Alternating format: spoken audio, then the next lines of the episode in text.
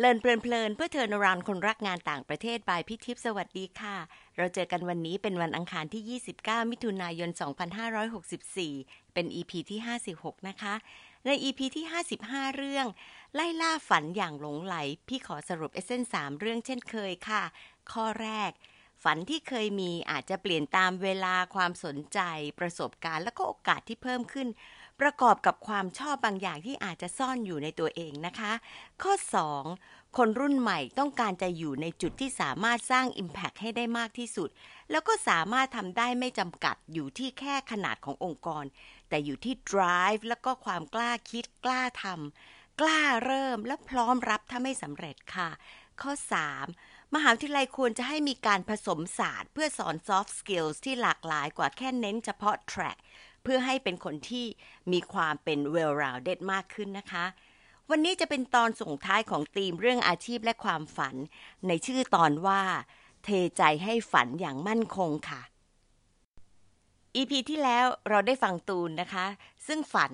อยากจะเป็นผู้ว่าแบงค์ชาติ แล้วก็เบนเข็มไปเป็น intrapreneur วันนี้พี่ได้เอดาจิรภัยสารกุล ซึ่งเคยฝันอยากจะเป็นนายกรัฐมนตรีค่ะ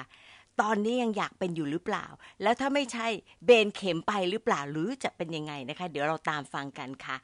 พี่เองกับเอดาได้รู้จักกันตอนที่เอดาเนี่ยมาสมัครฟูไบรท์แล้วก็ตัดสินใจจะสละสิทธิ์ค่ะ คล้ายๆกับตูนเหมือนกันเนาะแต่เราเองเราก็ยังติดต่อกันอยู่ไม่ค่อยขาดหายนักนะคะแต่มารู้อีกทีพอมาดูประวัติโอ้ประวัตินี่อึ้งทึ่งมากค่ะ เอดาได้ปริญญาโทด้าน International Affairs เน้น International Finance and Economic Policy ที่โคลัมเบีย แล้วก็ได้อีกใบด้าน Environment and Sustainable Development ที่ University College London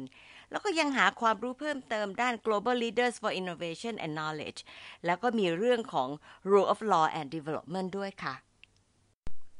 ทางด้านการงานของเอดาก็หลากหลายมากเลยนะคะ เคยเป็น Assistant Vice President ที่ธนาคารอาคารสงเคราะห์ เป็นอาจารย์และ Co-founding Executive Director ของ G-Lab School of Global Studies หรือวิทยาลัยโลกคดีศึกษาที่มหาวิทยาลัยธรรมศาสตร์ค่ะ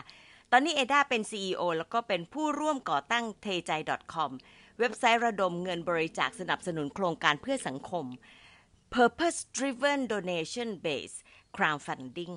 แห่งแรกและใหญ่ที่สุดในประเทศไทย แล้วยังนั่งอยู่ในบอร์ดอีกหลายแห่งมากเลยค่ะ พอนั่งดูประวัติไปก็นึกถึงพลังงานของเอดาที่มากล้นเหลือจริง ๆ นะคะ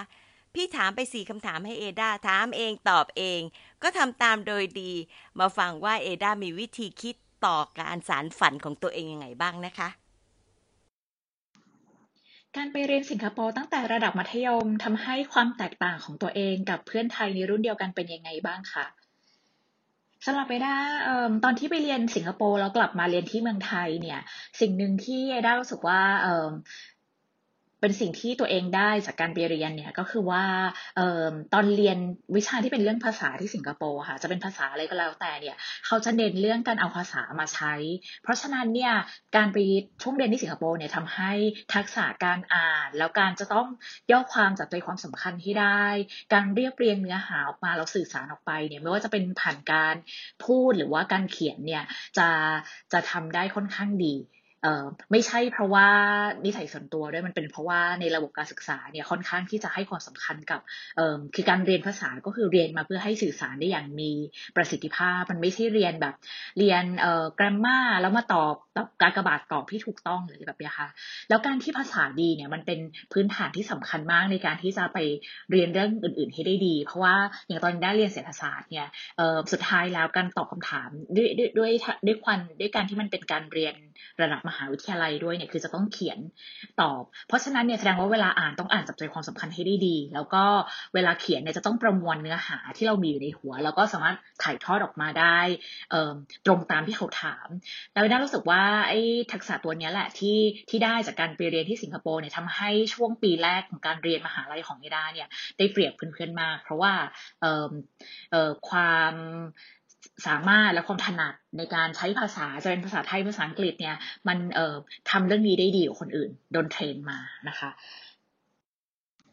ความที่เอดาเคยนึกอยากเป็นนายกรัฐมนตรี ยังทำให้เอดาฝันอยากทำอะไรอยู่บ้างคะ และมีส่วนได้สร้างความฝันของเอดาเพิ่มเติมยังไงไหมคะ ของคำถามนี้เนี่ยด้าจะขอเท้าความว่าตอนที่ไอ้ด้าเรียนมัธยมที่สิงคโปร์เนี่ยมีความตั้งใจคือตอนนั้นความตั้งใจเนี่ยไม่ได้เป็นนายกรัฐมนตรีเอ่อ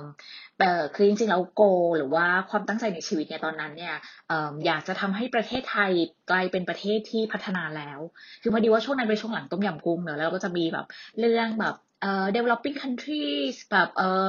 มีระบบเศรษฐกิจ ที่ไม่ได้เอื้ออำนวยที่จะทำให้เวลาเราเจอแบบวิกฤตทางเศรษฐกิจ แล้วก็ไม่ได้มีวินัยทางการเงินการคลังที่จะทำให้เราสามารถเหมือนเอาตัวรอดมาได้เลยนะคะอันนั้นเป็นเป็นเหมือนคล้ายๆกับ conversation ที่เกิดขึ้นหรือว่าอ่านเจอจากในสื่อในช่วงที่เรียนมัธยม ตอนนั้นก็เลยมีความแบบสนใจมากว่าเอ้ยถ้าเรามันเป็นประเทศที่พัฒนาแล้วเนี่ยเราก็จะมีความพร้อมมีระบบเศรษฐกิจที่ดี มีระบบธรรมาภิบาลมีมีความเข้มแข็งในเอ่อในการพัฒนาเศรษฐกิจชีวิตความชีวิตความเป็นอยู่ของคนก็จะดีตอนนั้นเลยเป้าหมายของตัวเองตอนนั้นที่ตั้งใจไว้จริงๆตอนนี้ก็ยังเป็นเป้าหมายคล้ายๆเดิม แต่อาจจะบอกว่าเออให้ ขยายความสิ่งนั้นมากขึ้นก็คือว่าอย่างจริงอยากจะแบบพัฒนาประเทศไทยให้เป็นประเทศที่พัฒนาแล้วนะคะแล้วก็ แล้วตอนนั้นพอดีว่าเป็นช่วงที่สนใจพอสนใจตั้งเป้าหมายอันนั้นไว้ก็เลยแบบ ไปอ่านประวัติการสร้างประเทศสิงคโปร์แล้วก็จากการเห็นของตัวเองด้วยการเรียนที่นั่นเนี่ยจะรู้สึกว่าความแตกต่างเลยคือแบบนักการเมืองที่สิงคโปร์เนี่ยเป็นคนที่เก่งมาก แล้วก็แล้วก็มีความตั้งใจดี เพราะฉะนั้นรู้สึกว่าเวลาเขาทำนโยบายอะไรอะมันก็จะแบบมีประสิทธิภาพมีประสิทธิผล เวลาเขาคิดอะไรรู้สึกว่าคุณมันเป็นมันคิดได้ยังไงเนี่ยฉลาดมากเลย แล้วก็มองกันไกล ตอนนั้นก็เลยความตั้งใจเลยรู้สึกว่า เอ้ย ถ้าเปรียบเทียบกับเมืองไทยอะเลยรู้สึกว่าคิดว่าถ้าเรามีนักการเมืองที่ดี แล้วยิ่งถ้ามีนายกรัฐมนตรีเก่ง มาก ๆ เหมือนลีกอนยูแบบเห็นทุกอย่างทะลุโปรโปรวางแผนได้ดี มีความเด็ดขาด แล้วก็มีความเข้าใจในการพัฒนาแง่มุมต่างๆ ของประเทศเนี่ย มันก็น่าจะพาให้ประเทศไทยเนี่ย เป็นประเทศที่จากประเทศกำลังพัฒนาไปเป็นประเทศพัฒนาแล้วได้ในช่วงชีวิตของตัวเอง ตอนนั้นก็เลยเหมือนกับการเป็นนายกรัฐมนตรีเนี่ยเป็นเอ่ออยากเป็นนายกรัฐมนตรีเนี่ยเป็นสิ่งที่ตามมาจากเป้าหมายที่ตั้งไว้มากกว่าที่จะเป็นเป้าหมายแบบไปอิตเซลนะคะ ก็ เพราะฉะนั้นตอนนี้ที่เไม่ตอนนี้ไม่อยากเป็นเป็นนายกรัฐมนตรีแล้ว แต่ว่าความฝันเดิมที่ยังอยากจะพัฒนาประเทศไทยให้เป็นประเทศที่พัฒนาแล้ว แต่ตอนนี้พัฒนาแล้วของตัวเองก็คือว่า มันไม่ต้องให้ใครมาดีไฟเราว่า ต้องแบบได้ GDP ต่อหัวเท่านี้แล้วอยู่ก็จะเป็นประเทศพัฒนาแล้ว แต่อยากให้คุณภาพชีวิตของคนไทย เป็นเหมือนกับคุณภาพชีวิตที่คนที่อยู่ในประเทศหรือว่าในเมืองที่พัฒนาแล้วอะเขาเอ่อมีคุณภาพชีวิตแบบ ในระดับเดียวกันนะคะมีมีความยุติธรรมจริง ๆ มีมีการเข้าถึงทรัพยากรพื้นฐานที่จะทำให้ใครก็ตาม ที่ไม่ว่าจะเกิดจากครอบครัวยากจนครอบครัวร่ำรวยเนี่ยสามารถมีโอกาสลืมตาอ้าปากและมีคุณภาพชีวิตที่ดีในประเทศนี้ได้ ก็ตัวความฝันเนี่ยยังอยู่ แล้วก็คิดว่างานที่ทำอยู่ปัจจุบัน คือตัวเองเนี่ยตอนแรกเนี่ยพออยากจะ ทำงานนั้นดีแล้วมองเรื่องการเมือง ก็ตอนแรกอาจจะเป็นแบบมองเป็นเออต้องทำงานเป็นฝั่งการเมืองนะแล้วเป็นนายกถึงจะทำเรื่องนี้สำเร็จ แต่ว่าช่วงที่อยู่ระหว่างการเดินทางไปสู่ไปสู่เอ่อเป้าหมายอันแรกนั้นเนี่ยก็รู้สึกว่าจริง ๆ แล้วมันไม่ได้มีแค่ช่องทางเดียวนะถ้าเกิดว่าคุณอยากจะพัฒนาประเทศไทยและสังคมไทยให้ไปให้มีคุณภาพชีวิตที่ดีขึ้น จริงๆมันก็มี หลากหลายบทบาทที่ทำได้ ไม่ต้องเป็นการเมืองไม่ต้องเป็นนายกก็ได้อยู่อาจจะแบบมาทำงานในฝั่งของเรื่องภาคประชาสังคมก็ได้ มาเป็นภาควิชาการเป็นอาจารย์ก็ได้คือยิ่งรู้สึกว่าพอโตขึ้นก็รู้สึกว่ามันมีหลายบทบาท ที่ที่อาจจะไปสู่เป้าหมายนั้นได้เหมือนกัน แล้วก็เอ่อแล้วก็มีความเข้าใจตัวเองมากขึ้นว่าเอ่ออะไรเป็นคุณลักษณะพิเศษของตัวเอง ชอบอะไรไม่ชอบอะไรทนอยู่กับใครได้ อยากจะทำงานกับคนแบบไหน ตอนนี้ก็เลยจริงๆเราทำตามความฝันเดิมเลย แต่ว่าอยู่ในจุดที่ตรงกับ ความสามารถความถนัดแล้วก็ความชอบตัวเองมากขึ้น ก็คือว่าทำงานในฝั่งของภาคประชาสังคมนะคะ คือถ้ามองว่าการเป็นนายกรัฐมนตรีมันเป็นการพัฒนาแบบท็อปดาวคือเราคิดว่าอะไรมันเอ่อมันควรจะทำมันเป็นนโยบายที่ควรจะ ที่สำคัญที่จะขับเคลื่อนประเทศได้เราก็ทำในขณะที่งานที่ได้ทำปัจจุบันอะมันเป็นลักษณะการพัฒนาแบบบท bottom up ก็คือว่าการที่ประชาชนหรือว่าคนที่ทำงานในประเด็นต่างๆ กัน หรือว่าอยู่ในพื้นที่ที่ต่างกันในเมืองไทย เขารู้สึกว่าอะไรเป็นปัญหาในพื้นที่ของเขา แล้วเขามีโซลูชันหรือว่าทางออกในการจะแก้ไขปัญหานั้นยังไง แล้วเอเอด้าในบทบาทของภาคประชาสังคมที่เป็นองค์กรตัวกลางหรือ intermediary ในการระดมทุนเนี่ยก็เหมือนกับช่วยให้ประประชาสัมพันธ์โครงการของเขาทำให้โครงการของเขาเนี่ยมีคนมาสนับสนุน แล้วก็เขาก็ได้ทำก็เป็นการยังเป็นการแบบพัฒนาประเทศเป้าหมายเดิมในชีวิตของตัวเองเลย แล้วก็เพียงแต่ว่ามาจากฝั่งที่เป็นวัฒนธรรมมากกว่านะคะแล้วก็มันก็เลยเป็นคือยัง fulfill ความฝันอันเดิม แต่ว่าในบทบาทที่ต่างกันไป ในบทบาทที่รู้สึกว่ามันลงตัวกับตัวเองมากขึ้นในตอนนี้ เอดาได้ต่ออยู่เป็นอาจารย์มหาวิทยาลัยด้วย เห็นว่าเราน่าจะปรับอะไรในการเรียนการสอนและกิจกรรม เพื่อให้รุ่นใหม่ ๆ ได้พร้อมรับอนาคตคะในขณะเดียวกันอาจารย์ หรือฝ่ายสนับสนุนควรจะปรับเพิ่มหรือว่าลดด้านใดบ้าง ที่จำเป็นต่อการทำหน้าที่ของตน แม้ว่าบางคนอาจจะมีโอกาสไปไปต่างประเทศได้น้อยนะคะ ก็ส่วนตัวคิดว่าตอนนี้เนี่ย คือความรู้มันคือโลกมันเปลี่ยนแปลงไปเร็วมากเลยเนาะถ้าคิดว่าตอนนี้ตัวเองเป็นอาจารย์มหาวิทยาลัยอยู่เนี่ย ก็คงจะต้องหนึ่งวิธีการการสอนตัวเองคงจะไม่ใช่ลักษณะเหมือนเลคเชอร์ แบบตอนที่ตอนที่เอด้าเรียนมหาวิทยาลัยที่อาจารย์ก็จะเข้ามาแล้วก็เหมือนเหมือนคล้ายๆกับอ่านหนังสือหลายๆเล่มแล้วก็มาสรุปเนื้อหาของเอ่อเรื่องนั้นๆในในเอ่อจากที่อาจารย์กลั่นกรองมาจากความรู้หลาย ๆ ที่ ส่วนตัวคิดว่าตอนนี้ด้วยความที่พอโลกเปลี่ยนเร็วเนี่ย เราอาจจะต้อง สอนนักศึกษาวิธีการที่จะเรียนรู้สิ่งใหม่ๆ อะไรที่เป็นเลคเชอร์อาจจะน้อยลง ถ้าตัวเองต้องสอนหนังสือตอนนี้นะอาจจะเป็นลักษณะที่จะ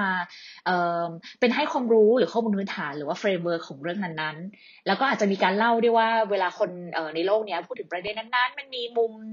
มาเล่ามาจากมุมไหนบ้าง background เป็นยังไง แล้วก็อาจจะมีเป็นกิจกรรมต่อให้นักศึกษา อาจจะไปคิดเพิ่มเติม หรือค้นคว้าเพิ่มเติม หรือว่าแสดงความเห็นว่าเอ่อในเรื่องนั้นๆ ที่มันมีตอนนี้มันมีความเห็นที่ต่างเอ่อที่แตกต่างกันจากหลากหลายเอ่อสวอปตอหรืออะไรแบบนี้เขามองเรื่องพวกนี้ว่ายังไงเออเพราะอะไรหรือพวกนี้ค่ะก็คือหลักๆคือสอนให้เด็กเอ่อ คืออาจจะใช้เครื่องมืออื่นที่ไม่ใช่การสอนเลยสัทีเดียว แต่ว่าอาจจะเป็นผ่านกิจกรรมเป็นเอ่ออะไรที่ทำให้เขาได้คิดได้เรียนรู้วิธีการเรียนใหม่ ๆ ได้คิดวิเคราะห์เป็น ได้รู้จักวิธีการหาข้อมูลเพิ่มเติม คิดว่าพวกเรื่องพวกนี้มันเป็นเรื่องสำคัญกว่าตัวความรู้ itself เพราะไม่งั้นเด็ก ๆ ก็ Google มาได้เหมือนกันแล้วก็คิดว่านั่นอาจจะเป็นเรื่องหนึ่งที่วิธีการสอนแล้วก็กิจกรรมเนี่ยน่าจะต่างจาก น่าจะต่างจากตอนที่ตัวเองเป็นนักศึกษา แล้วก็อีกอันนึงเนี่ยก็คือว่าอย่างตอนที่ได้เรียนปริญญาตรีเนี่ยได้จะเป็นเด็กที่เขาจริงแบบโดดเรียนบ่อยเหมือนกัน แล้วก็ค่อนข้างที่จะทำกิจกรรมนอกห้องเรียนเยอะ พวกแบบ extracurricular activity แบบค่ายอาสา จัดกิจกรรมวิชาการ จัดกิจกรรมอื่นๆ อะไรพวกนี้ค่ะ ซึ่งพวกนี้ก็จะได้ soft skill ด้วย แต่เมื่อก่อนมันก็เป็น optional นะมันแบบถ้าเป็นแบบ นิสัยเหมือนเอดาเป็นเด็ก active เป็นแบบคนอยากเจอคนใหม่ๆก็อาจจะชอบทำกิจกรรมพวกนี้เยอะหรืออะไรพวกนี้ค่ะ แล้วตอนนี้รู้สึกว่าการมี soft skill ควบคู่ไปกับการความรู้แล้วก็วิธีการหาความรู้เนี่ยมันอาจจะเป็นมันไม่อาจจะไม่ใช่อะไรที่ optional แล้วมันอาจจะเป็นสิ่งที่ถ้าเราอยู่ในบทบาทของเอ่อของสถาบันการศึกษาเนี่ยถ้ามีโอกาสที่จะใส่เรื่องพวกนี้เข้าไปอยู่ในหลักสูตรเลย ให้เด็กทุกคนได้มีโอกาสที่จะได้เรียนรู้ได้ฝึกทักษะเหมือนกัน คือถ้ามองว่า soft skill มันก็คือสกิลมันคือทักษะเนอะซึ่งทักษะเนี่ยมันไม่ใช่อะไรที่อ่านข้ามคืน หรือว่าเรียนรู้ข้ามคืนแล้วมันทำได้เอ่อมันต้องอาศัยการฝึกหรือว่าทำบ่อยๆมันถึงจะกลายเป็นทักษะที่เราทำได้คล่องหรือทำได้ดี เพราะฉะนั้นเนี่ยเอ่อถ้าเรามองว่าสิ่งนี้เป็นสิ่งที่สำคัญ ก็อย่าให้มันเป็นแค่ extra curricular activity ที่ถ้าเด็กเลือกทำก็อาจจะมีทักษะด้านนี้ถ้าคิดว่าสำคัญก็ใส่เข้ามาเป็นส่วนหนึ่งของของการศึกษาในระบบเลยนะคะก็คิดว่าถ้าเกิดว่าไปตัวเองเป็นอาจารย์เนี่ยเออก็คงอาจจะแบบมีจริงๆสมัยตั้งแต่สมัยตัวเองเรียนก็มีแล้วมีงานกลุ่มมีอะไรแบบนี้แต่ว่ามันก็จะเป็นแบบแบบเดิมคืองานกลุ่มคือใครพูดเก่งก็จะเป็นคน present ตลอดเวลาที่เหลือก็จะทำงานอื่น ก็จะมีการ เปิดโอกาสให้เด็กได้ฝึกทักษะที่แอดคิดว่าอาจจะเป็นทักษะสำคัญในการที่เขาต้องออกไปทำงานเนี่ยให้ทุกคนได้มีโอกาสได้ได้ได้ฝึกทักษะพวกนี้ในในวิชาเรียนหรือว่าในชั้นเรียนด้วยนะคะ ก็นั่นเป็นสิ่งที่คิดว่าอยากจะทำเออคงทำแตกต่างกัน แล้วก็คงคงทำมากขึ้นถ้าเป็นอาจารย์สมัยนี้นะคะ แล้วถ้าในฐานะในในในบทบาทของผู้ดูแลการศึกษาแบบผู้บริหารการศึกษาเนี่ยก็คงจะ คงจะคงจะคิดมากขึ้นด้วยแบบทางองค์รวม คืออันนี้มันเป็นการเรียนการสอนในห้องเรียนเอ่ออาจจะคิดเพิ่มขึ้นได้ว่า แล้วเอ่อองค์ประกอบอื่น ๆ ในการเรียนไม่ว่าจะเป็นตั้งแต่สถานที่แบบสเปซการเรียนรู้ที่เมื่อก่อนมันอาจจะไม่ได้มีเอ่อพื้นที่ตรงกลางที่ออกแบบเพื่อให้นักเรียนสามารถหาความรู้ได้ง่าย หรือว่าทำให้คนสามารถมาแลกเปลี่ยนไอเดียกัน คือของพวกนี้พอ ตอนที่ไปเรียนเมืองนอก หรือว่าไปเห็นมหาลัยในต่างประเทศเนี่ย คือบางที่ที่เขาค่อนข้างให้ความสำคัญอย่างเช่นเขาเชื่อเรื่องเออเชื่อว่าความรู้มันเป็น collective intelligence คือ ถ้าการที่เอาคนหลาย ๆ คนที่เรียนกันหลากหลายเอ่อสาขาวิชามาทำอะไรสักอย่างรวมกันเนี่ยก็เกิดการเรียนรู้ระหว่างกันแลกเปลี่ยนมุมมองแลกเปลี่ยนความคิดแลกเปลี่ยนข้อมูลเนี่ย เราเองก็อาจจะต้องออกแบบเอ่อตั้งแต่อาจจะเป็น สถานที่ที่ทำให้เอื้อให้เด็กหลาย ๆ คณะมาทำกิจกรรมร่วมกันได้ มาแลกเปลี่ยนกันได้ ออกแบบกิจกรรม ออกแบบการเรียนที่มันมีความเป็นสหวิทยาการมากขึ้น ก็เลยคิดว่าถ้าเป็นนักบริหารการศึกษาจะต้องคิดมากขึ้นเลยว่าในแบบมันแบบ holistically holistic approach ในการเรียนรู้ว่าถ้าเกิดเป้าหมายเราต้องการสร้างเด็กที่มีความรอบรู้แล้วก็ไม่จำเป็นจะต้อง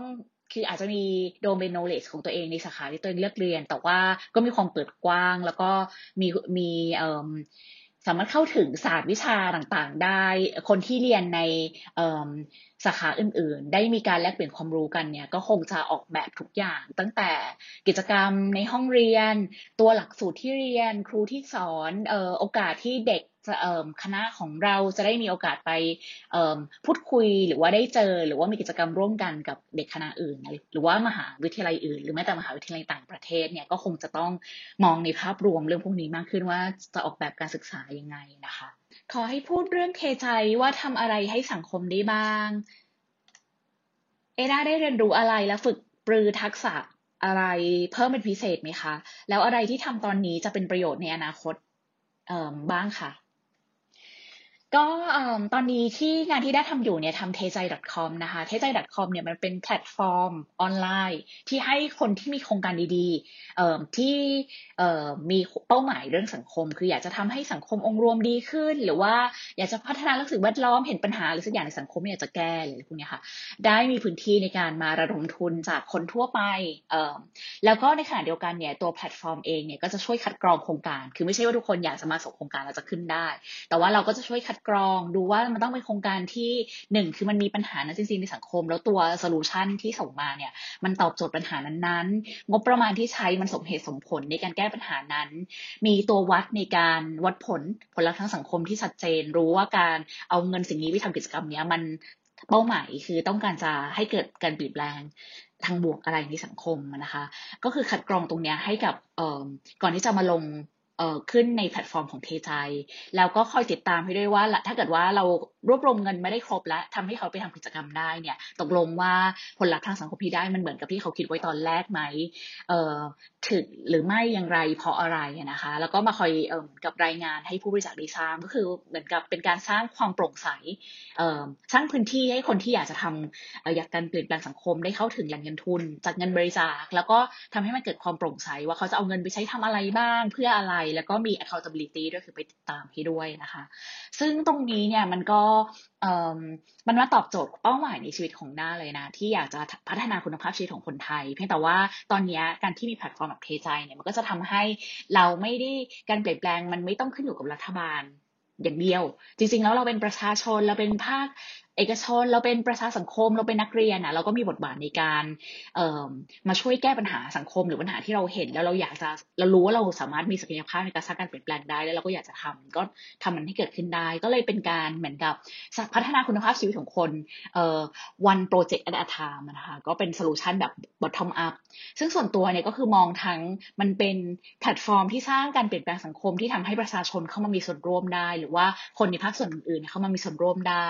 แล้วก็ในเวลาเดียวกันมันก็เป็นการสร้าง พลเมืองตื่นรู้นะ active citizen ให้กับสังคม เพราะว่าถ้าเกิดคุณเริ่มเห็นปัญหารอบตัวคุณแล้วไม่ได้เห็นมันเฉยๆ แต่ว่าคิดอยากจะไปมีส่วนร่วมในการจะช่วยทำโครงการก็ดี หรือว่าจะบริจาคให้กับโครงการที่เรารู้สึกว่าเฮ้ยมันเป็นมันน่าจะเป็นคำตอบให้กับปัญหานั้นๆ เนี่ย มันก็ทำให้คนเริ่มมันก็ตกต่อมความคิดว่าฉันอยากจะเออเขาคิดมากขึ้นว่ามันมีปัญหาอะไรเกิดขึ้นในสังคม เขายื่นมือเขาไปช่วยอะไรได้บ้างมันจะสร้างการเปลี่ยนแปลงอะไร คิดว่ามันเป็นตัวจุดเริ่มต้นที่ดีของของหลาย ๆ คนและหลาย ๆ พลเมืองในในในในสังคมไทยนะคะ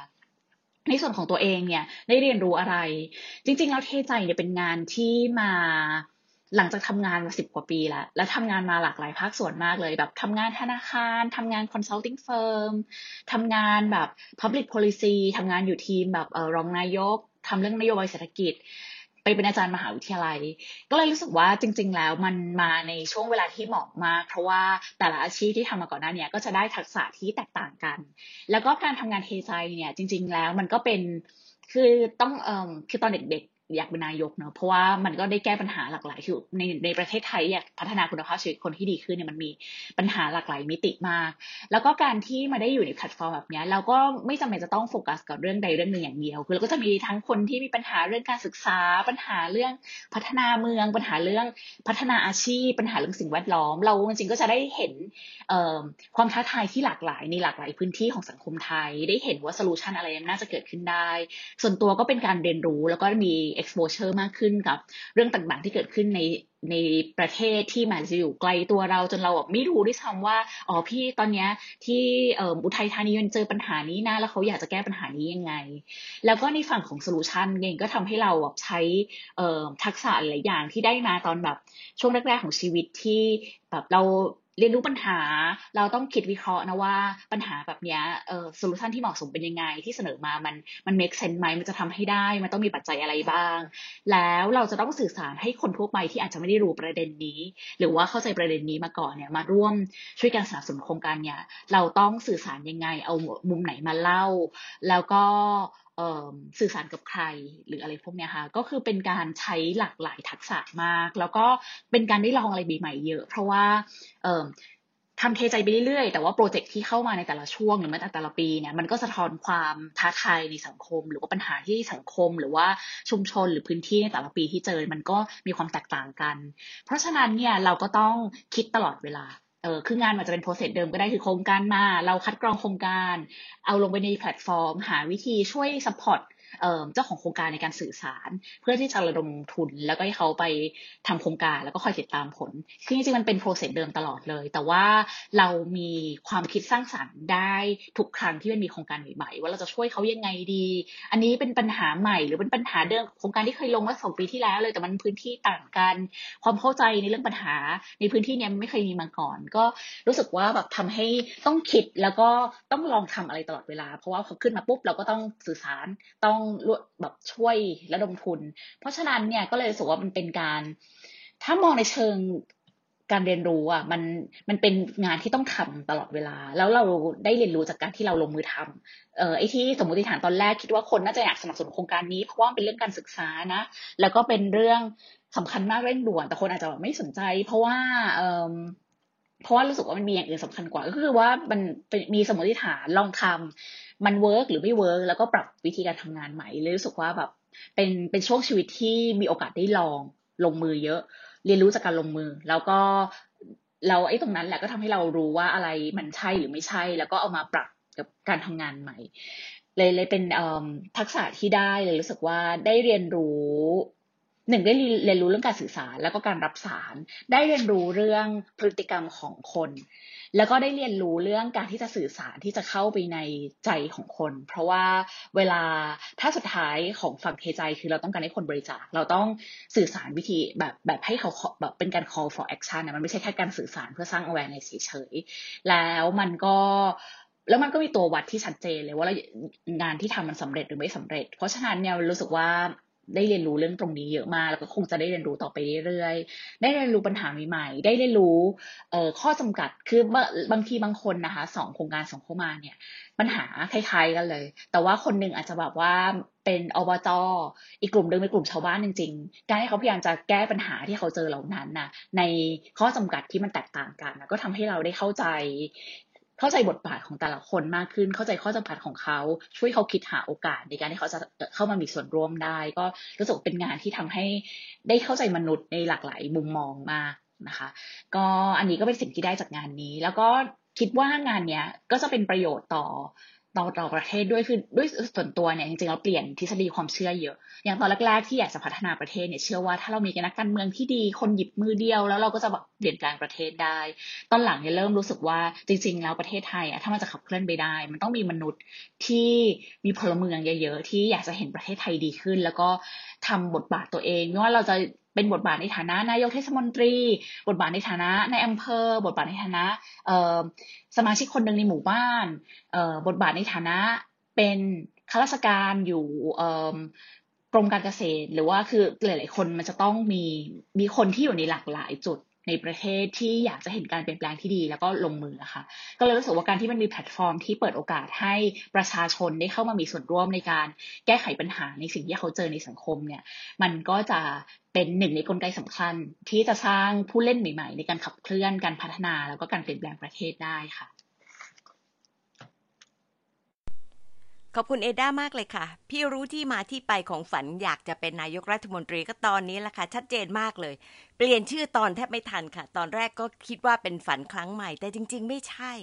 มันเป็นการเดินตามฝันเดิมที่มีตั้งแต่เด็ก เป็นเส้นทางที่มั่นคงมากเลยค่ะ สู่ Purpose ถ้าคิดตามเดนิเอลพิงเขาบอกว่า Purpose อันเนี้ยมันเป็น Capital P คือมันเป็นพลังที่ต้องการที่จะเปลี่ยนแปลงสร้างผลกระทบต่อโลกใบนี้นะคะ ของเอดานี่ยิ่งชัดก็คือสร้างผลกระทบต่อคุณภาพชีวิตของคนไทยค่ะ การเรียนมัธยมในต่างประเทศเป็นจุดเริ่มของเอดาหลายอย่างเลยเนาะ มีมุมมองที่ต่างรับโอกาสที่เปิดกว้าง แล้วก็ได้ฝึกปรือในเรื่องของความสามารถการใช้ภาษา ที่แชร์ชัดเจนมากว่าเป็นฐานที่ดีมากในช่วงชีวิตต่อ ๆ มาค่ะ ชอบคำว่า collective intelligence นึกถึงดรสันติธานเสถียรไทยกับหนังสือ The Great Remake เลยนะคะ แล้วก็ดีใจที่ดรสันติธานอยู่ในบอร์ดของเทใจด้วยค่ะ จะเป็นประโยชน์หลายด้านได้เลยนะคะ พี่ก็พยายามที่จะใช้ศัพท์คำนี้ค่ะ เข้าไปอยู่ในวงจรของมหาวิทยาลัย ให้มหาวิทยาลัยตระหนักถึงว่า มันมีความจำเป็นมากกว่าเดิมอีกเยอะมากในการร่วมมือแล้วก็แบ่งปันมากกว่าที่เป็น และอย่างที่เอดาพูดถึงนะคะว่าการจัดกิจกรรมต่างๆเนี่ยจำเป็นที่จะต้องให้เป็นส่วนหนึ่งของระบบและของหลักสูตรแล้วก็อยู่ในห้อง เพื่อที่จะให้มีโอกาสที่จะฝึกปรือ soft skill ได้เต็มๆ แล้วมหาวิทยาลัยต้องมองในแง่ขององค์รวมเป็นโฮลิสติกในการจัดการค่ะ ถูกใจมากอีกเรื่องหนึ่งค่ะ ที่เอดาได้ integrate ทักษะหลาย ๆ ด้านไปใช้ในแพลตฟอร์มเทใจนะคะ ทำอย่างเป็นระบบมากเลย แล้วก็มีการคิดวิเคราะห์ กลั่นกรอง ลงมือติดตามและวัดผล แต่องค์ประกอบสำคัญที่เท่ที่สุดเลยคือ เรื่องของความเป็นมนุษย์ค่ะ การเข้าใจพฤติกรรมแล้วก็บทบาทของแต่ละกลุ่ม พี่คิดว่าเอดาจะเป็นอีกคนนะที่ reflect เพื่อแชร์ต่อไปได้อีกหลายเรื่อง เช่น บูรณาการทักษะเพื่อบริหารจัดการให้มีประสิทธิภาพ การสื่อสารให้เข้าถึงพฤติกรรมกลุ่มเป้าหมายต่างๆ การบริหารจัดการความหลากหลาย โอ้ อีกเยอะเลยนะคะ น่าติดตามมากว่าเอดาจะเอนจอยจุดไหนที่สุดด้วยล่ะค่ะ แต่ที่แน่ ๆนะคะ พี่ก็เทใจให้กับฝันอย่างจริงใจมากของเอดาเนี่ยล่ะค่ะ ดีใจกับประเทศเราที่มีเอดาแล้วก็เทใจที่จะช่วยพัฒนาด้วยความเข้าใจ แล้วด้วยความจริงใจพี่ได้เป็นส่วนเล็ก ๆ ที่คอยตาม แล้วก็บริจาคให้บางโครงการ แล้วก็จะสนับสนุนต่อเนื่องนะคะ มารีเฟล็กกันค่ะ มีสักหนึ่งเรื่องที่ตรงกับใจเราหรือเปล่าคะ คืออะไร เราชัดเจนหรือเปล่ากับความฝันเรื่องไหน แล้วจะสารต่อดีไหมหรือว่ากำลังจะหาฝันต่อไป เพราะอะไร ขอบคุณที่ตามฟังแล้วพบกันวันอังคารหน้านะคะ สวัสดีค่ะ